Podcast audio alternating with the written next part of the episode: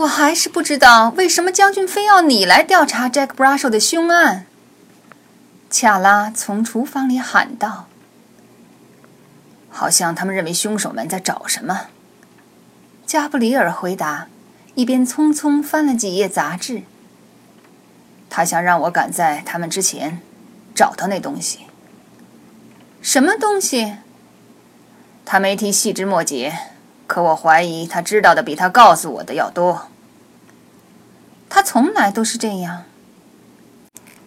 恰拉将薄薄的裹了一层面粉的小牛肉肉丁放进锅里。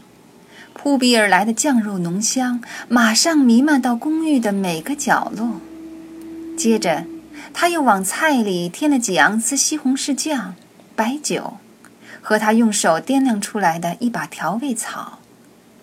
加布里尔望着窗外黑黢黢的运河，水面上来来往往、缓缓移动的船只上闪烁着点点舷灯。他陪着小新。告诉了恰拉，明天一早就要离开威尼斯，去科摩湖探访的计划。你什么时候回来？他问。这得看情况。看什么情况？看我能否在 Jack brash 的公寓里找到什么线索。恰拉正在一块木头砧板上切土豆。因而，他要陪同加布里尔一道前往的请求，被淹没在菜刀剁菜的声音中。加布里尔不再望出窗外，转过头，责备地看了恰拉一眼。“怎么了？”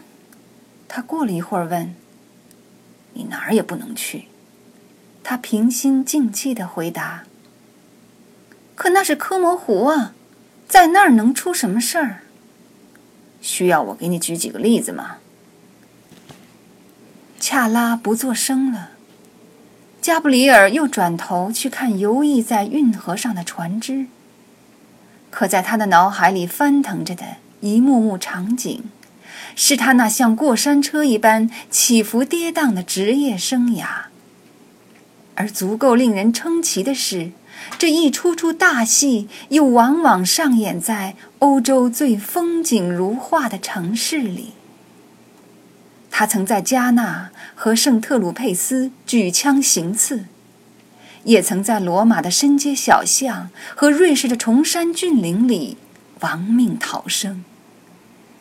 而多年前的一天，一辆被人安装了炸弹的汽车。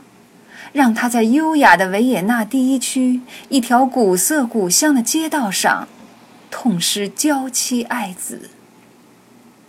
不，他想，恰拉绝不能陪他去科摩湖，他一定要把他留在威尼斯，留在家人的照顾和意大利警察的保护之下。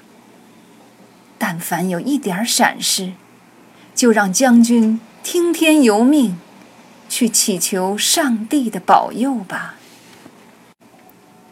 恰拉自己给自己轻柔地哼唱着一支歌，那是一首他钟爱的无厘头的意大利民间小曲。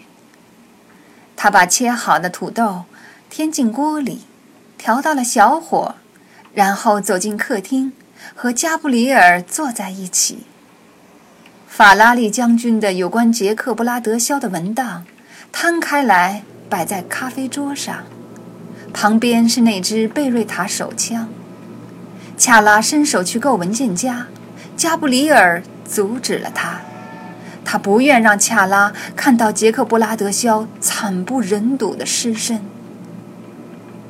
恰拉把头枕在他的肩膀上，他的发丝洋溢着香草美人的清香。卡兰德拉卡多久才好？加布里尔问。